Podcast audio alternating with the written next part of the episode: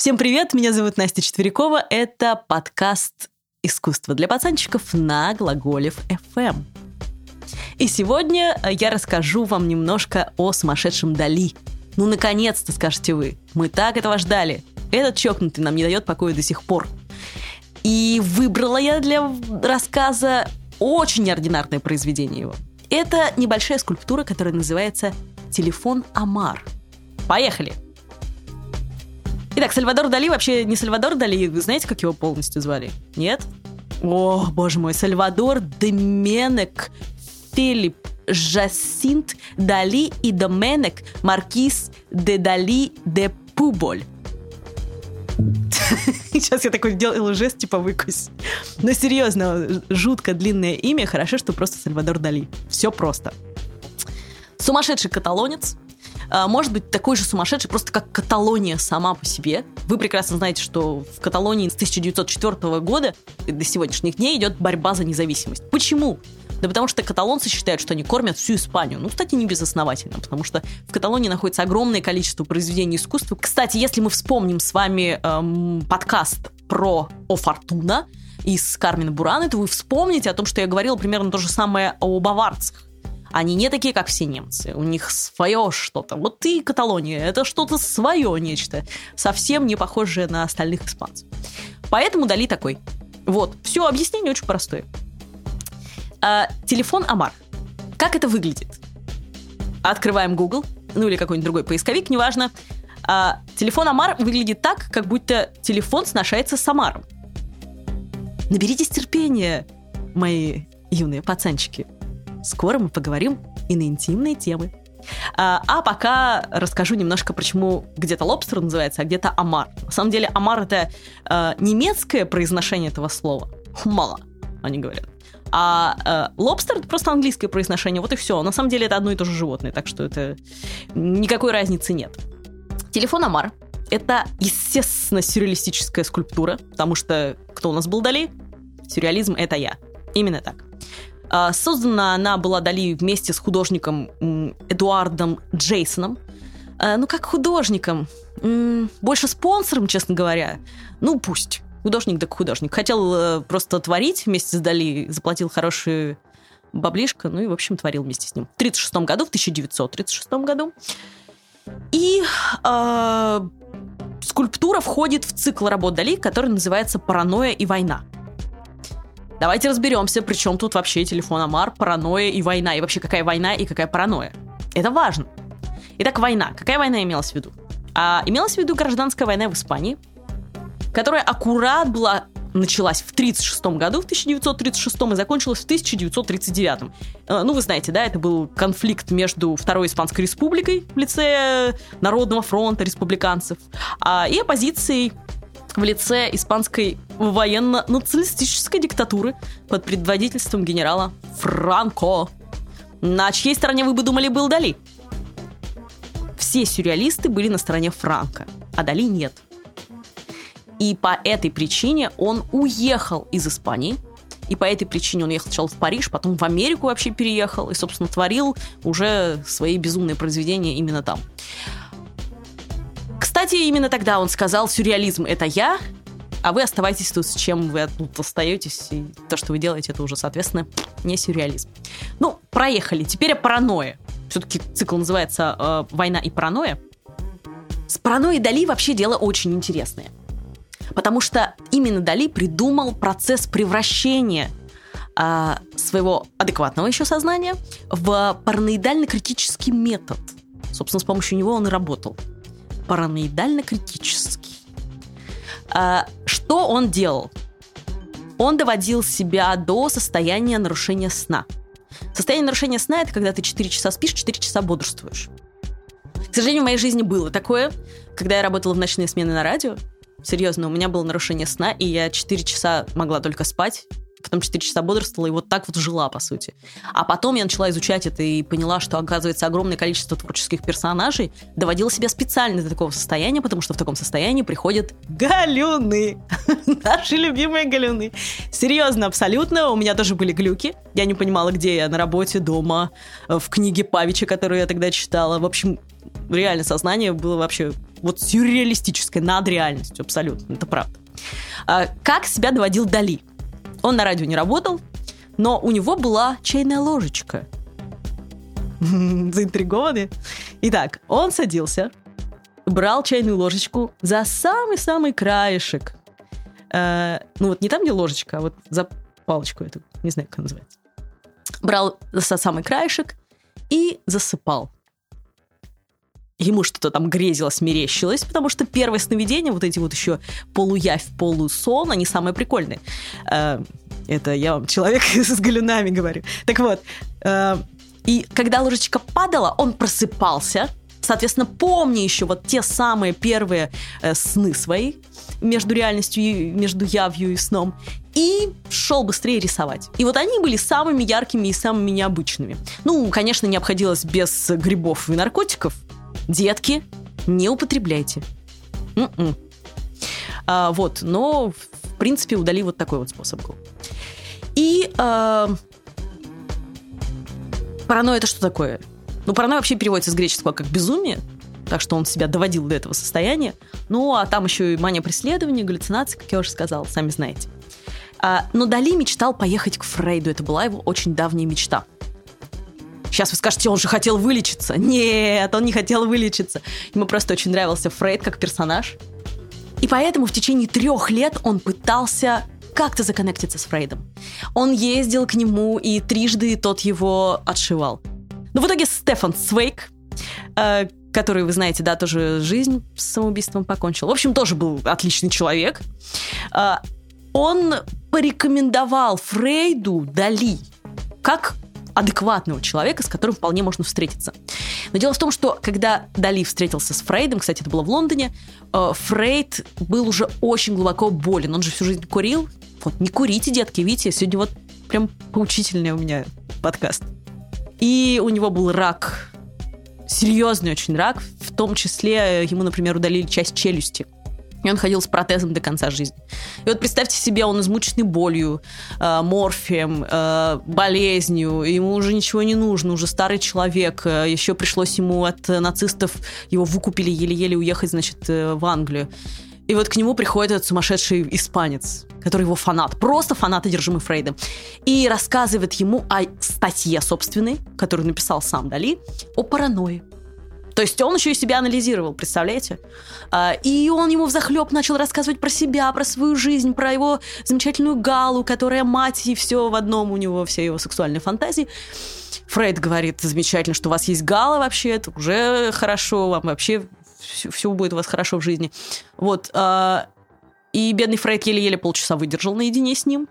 Потом сказал, что это такой типичный испанец, что он ну, сумасшедший, типичный испанец. Он сказал про, про Дали, а Дали нарисовал сразу несколько образов Фрейда, ну просто будучи в восторге в таком от э, маэстро.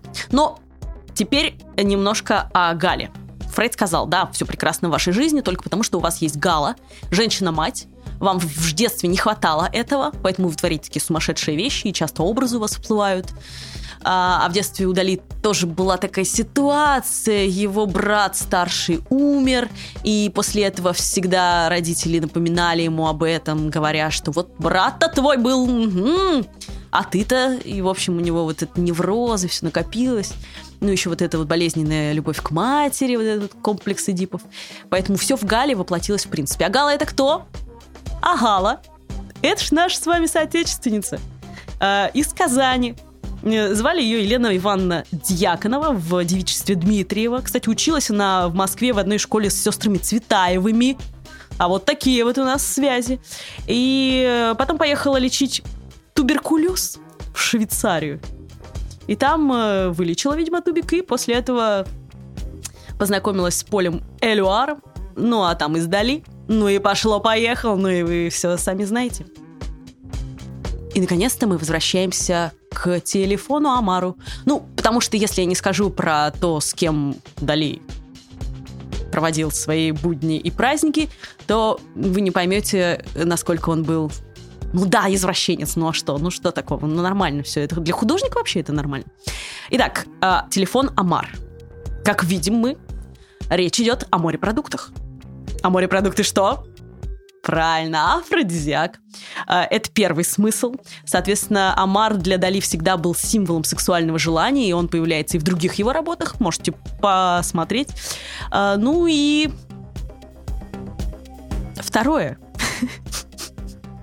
А, я потом скажу, за сколько купили работу эту недавно, совсем в семнадцатом году. Одну из работ телефона Амар.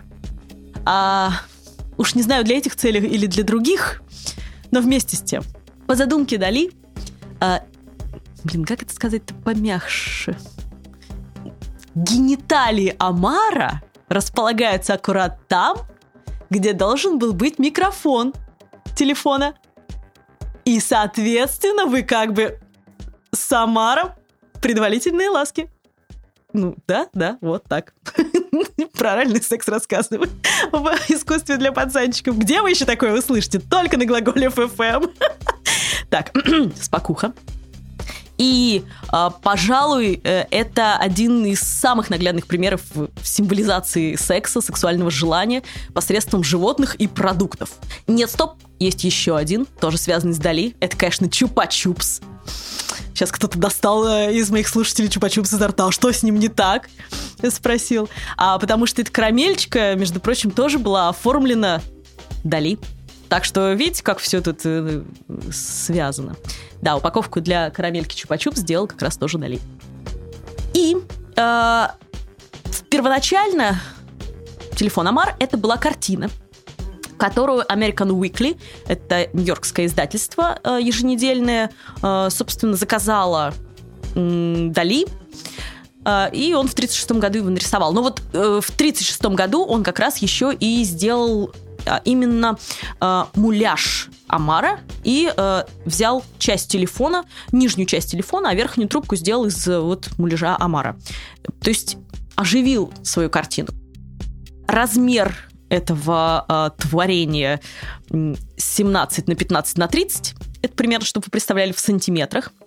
А, и получается, это абсолютно две разноплановые вещи. То есть телефон это нечто техническое, а Амар, ну, это животное, да, на противопоставление этой идеи вот идет. А нижняя часть обычный черный телефон, такой классический ретро-телефончик, ну а верхний гипсовый вот этот Амар расцвеченный как омар. А, находится а, вот такой, в таком варианте эти работы, их пять, а, они находятся в Лондоне на выставке «Вселенной Дали». Э, вторая, по-моему, в Музее электросвязи во Франкфурте на Майне.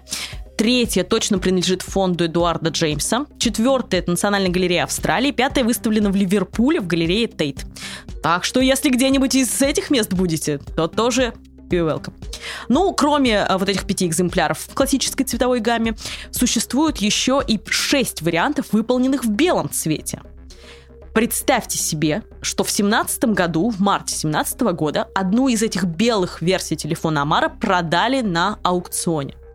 А теперь цена того извращенца, который хотел разговаривать с гениталиями Амара. М? Знаете сколько? 850 тысяч фунтов. Ну, на рубли в сегодняшнем курсе, сейчас переведу, 68,5 э, миллионов рублей. Белый такой вот телефончик Самара. В общем, как мы знаем, слово «Сальвадор» с испанского переводится как «спаситель». Вот от чего же нас пытался этой скульптурой спасти Дали? Или предостеречь хотя бы? На самом деле, это очень актуальная сегодня проблема в этой работе высказана. Абсолютно актуальная. И не знаю, как во времена Дали, вряд ли тогда это было действительно вот прям настолько сильно, но он уже тогда это предчувствовал. Это та же тема, которую Бэнкси высказал в, своем замечательной, в своей замечательной работе «Мобильные любовники». Это та же тема, которую высказывает огромное количество художников сегодня, потому что это реально большая проблема. Конечно, это проблема того, что телефон, да, нам позволяет общаться с Израилем, позволяет общаться с э, Тверской губернией, с э, Оричами, где у меня мама живет. Но он мешает нам общаться лично. И это вот личное общение уходит абсолютно от нас. Да что далеко ходить? Ребят, вы сейчас держите наверняка в руках мобильный телефон. А если не держите, то просто трогаете или листаете. Серьезно, мобильная мастурбация вообще проблема, по-моему, 21 века. Ну, невозможно. У меня самой всегда рука тянется с утра. Какая первая вещь? Нет, ни лицо мужа, нет, неправда, именно телефон. Так что, пфф, что уж тут говорить, лежу в постели и смотрю в телефон. Ну что это такое вообще? Забрать. И почему в этом смысле Дали выбрал именно омар? Потому что омары удивительные существа. Серьезно, я когда об этом узнала, я вообще была в восхищении и решила, что в следующей жизни буду лобстером, как в том фильме, помните? А, не смотрели? Посмотрите, фильм «Лобстер» очень крутой. Так вот почему? Потому что, во-первых, омары, они не стареют. И вообще ученые считают, что они не умирают, они практически бессмертны, они от старости не умирают. Представляете, как круто? Круто! А, ладно, второе. Омары чувствуют боль. И так же, как люди, учатся ее всячески избегать. Поэтому, когда вот живых омаров режут там на сковородах и так далее, им больно! Ужас. А, потом, омары — это те существа уникальные, которые... Сейчас будет мимими. Они держатся за ручки. Клешнями вот так вот ходят. Детишек своих за ручки водят по, под водой. О, не знаю, очень мило, по-моему. Звукорежиссер сидит, смеется. Это правда мило. Федя, это мило. Так вот, а в японской традиции, например, амары, ну, поскольку они бессмертные, да, они олицетворяют как раз долгожительство. Да, амары вообще интересные существа. И вот именно это их умение держаться за ручки а не сидеть в мобильном телефоне, мне кажется, что вот оно прям выстрелило удали. Э, если даже в символическом и в каком-то вот этом параноидальном бреду это все ему явилось, посмотрите, ученые все доказали. Что Дали на интуитивном уровне это все абсолютно сделал. А может, не на интуитивном, может, он тоже это знал. Э, может быть, он это знал, потому что презентовал эту работу в водолазном костюме. Было это в Лондоне в 1936 году, куда он, как вы знаете, перебрался от войны, от Франка и от нацистов. И э, в Лондоне он, он всегда эпатировал, и он решил презентовать это в таком прикиде. Сейчас закройте глаза, просто представьте себе. Дали с усами все дела, в огромном водолазном костюме, а это вам не то, что там обтягивающее и все там как акула плаваешь. Нет, ничего подобного. Огромный металлический шлем с болтами металлическими. Uh, ну, сами знаете, вот посмотрите там на фотографиях такие здоровые эти костюмы страшные. Не знаю, как они в них передвигались. В любом случае, вот в таком костюме, в водолазном Дали, еще Тамаров на дне океана. Спанч Боб. А, извините. В общем, представьте себе Дали в водолазном старинном костюме металлическом. В руках, в одной руке у него э, свора русских борзых с выгнутыми спинами стройных, а в другой руке у него бильярдный кий бильярдный кий, а что, все нормально. А вот на крышке этого водолазного костюма у него был логотип Мерседеса. Все гениальное просто. А еще и подработал, видите, рекламкой. Так вот, э, Дали попробовал в этом костюме, в этом во всем прикиде заговорить, рассказать, презентовать, так сказать, телефон Амара, и понял, что он задыхается потому что в этом костюме нет никакой вентиляции. Он просто открывал рот, как рыба, и все начали смеяться. Ну что, о, прикол, ну Дали дает чувак, как всегда, что-то прикалывается и так далее. На самом деле, друзья его, слава богу, заметили, что он реально задыхается, что он не шутит. А, сбили молотками, что было вообще под рукой эти болты, и вытащили задыхающегося Дали из этого жуткого костюма. Такая вот была презентация телефона Амара, на секундочку. Но умер он не тогда, умер он гораздо позднее. Об этом я не буду говорить, печальная история. А вот похоронил он себя, завещал похоронить себя в Фигейросе на своей родине, где существует его фантастический, абсолютно безумный и чокнутый дом Дали с такими яйцами на крыше. В общем, тоже, если будете, обязательно заедьте в этот маленький милый городочек и походите, в том числе и по самому Дали. Потому что он завещал себя похоронить под полом своего дома. И сейчас будет прикол. Дали практически Амар. Ну, не весь, не полностью, а некоторая его часть. В 2007 году одна испанская женщина Мари Пилар Абель Мартинес заявила, что ее мать была служанкой и имела интрижку с Дали. И якобы она его дочь. И она потребовала подтверждения ДНК. Для этого пришлось ученым выкопать Дали из-под полу, так сказать, достать из подполья. И самое интересное, ну, они не совпали, и она оказалась не его дочерью в итоге. Но представьте себе разлагающееся тело Дали и барабанная дробь. Усы были точно в таком состоянии, в котором он, собственно, их уложил перед смертью. Серьезно, без шуток, они забальзамировались, и усы Дали будут жить вечно, в отличие от самого Дали. Так что Дали в какой-то мере сроднился с Амарами вот таким вот хитрым способом. Ну, я надеюсь, что вы все-таки будете держаться за руки, как Амарчики, э, бросите свои телефоны и хотя бы, хотя бы на сутки будете оставлять их в какой-нибудь запертой коробочке, ключ от которой будет лежать далеко-далеко от вас. Общайтесь друг с другом и слушайте Глаголев FM, а особенно подкаст «Искусство для пацанчиков». Глаголев FM. Ваш личный терапевтический заповедник.